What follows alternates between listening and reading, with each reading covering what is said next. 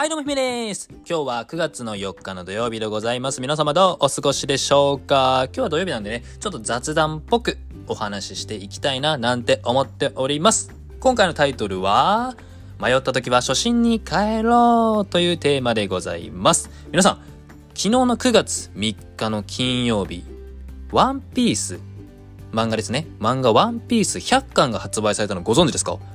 いやー、すごいですね。100巻ですよ、100巻。すごいな。連載もう20何年だろう ?24 年 ?25 年ぐらいかな？ちょっとごめんなさい。間違ってたらごめんなさいね。いや、すごいなーって思いますね。100巻。100巻はすごい。で、そのワンピースの作者、小田栄一郎さんのインタビューですごく僕が心に響いたものがあったので、それを今回シェアしたいなと思います。で、ちょっとその小田さんの作家としての持論、これちょっとご紹介しますね。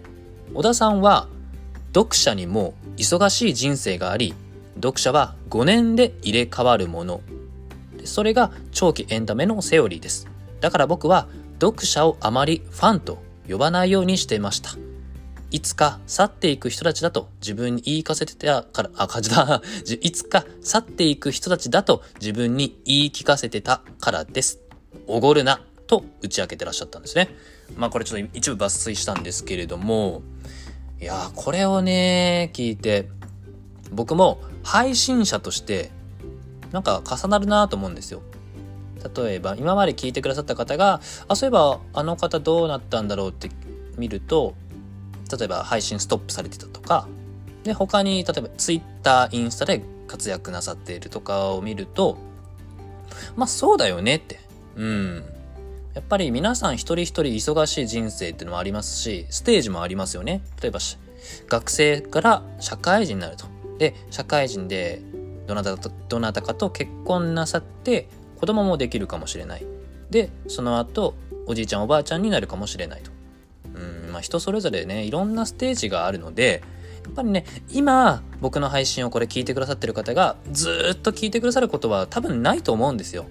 で、作者の、あの、小田さんも5年で入れ替わるものってあるので、まあ、この音声はどうかな ?5 年もいてくださったらすごいなと思うんですけど、まあまあまあもうね、数ヶ月スパンでやっぱり変わっちゃうと思うんですよ。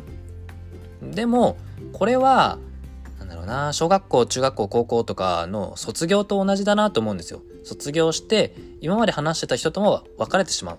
でも、また新しい道でいろんな人と出会います。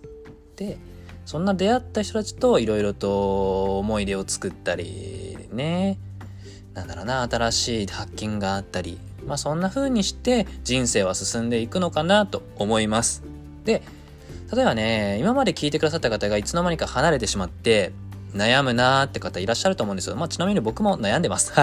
あの方とちょっと今疎遠になってるなーっていうのもあるんですけど、でも、まあまあまあまあまあまあまあまあ、それはしょうがないよ。もうしょうがない。しょうがないと。うん。そうやってね、なんかいつまでも聞いてくれるって思ってる自分は、あ、なんか、初心を忘れてたなって思います。初心を忘れてるな。あダメだ、これはダメだと。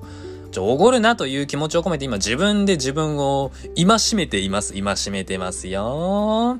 で、僕は自分ができるものをこれからも配信していきますし、僕の配信を聞いてくださってる方とたくさん繋がっていけたらいいな、なんて思っています。そして、ちょっとお別れしてしまった方にも、ね、今度ね、メッセージなんてして、お元気ですか？としていきたいな、なんて思っております。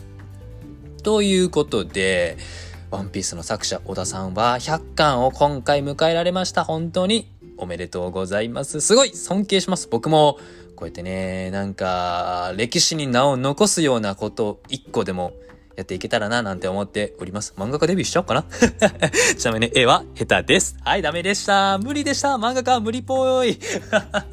というわけで、ここまでお聴きくださり、本当にありがとうございます。もしよろしければ、いいねとフォローお願いいたします。また次回のラジオでお会いいたしましょう。またね。バイバイ。初心を忘れないでいけようね。噛んじゃった。バイバイ。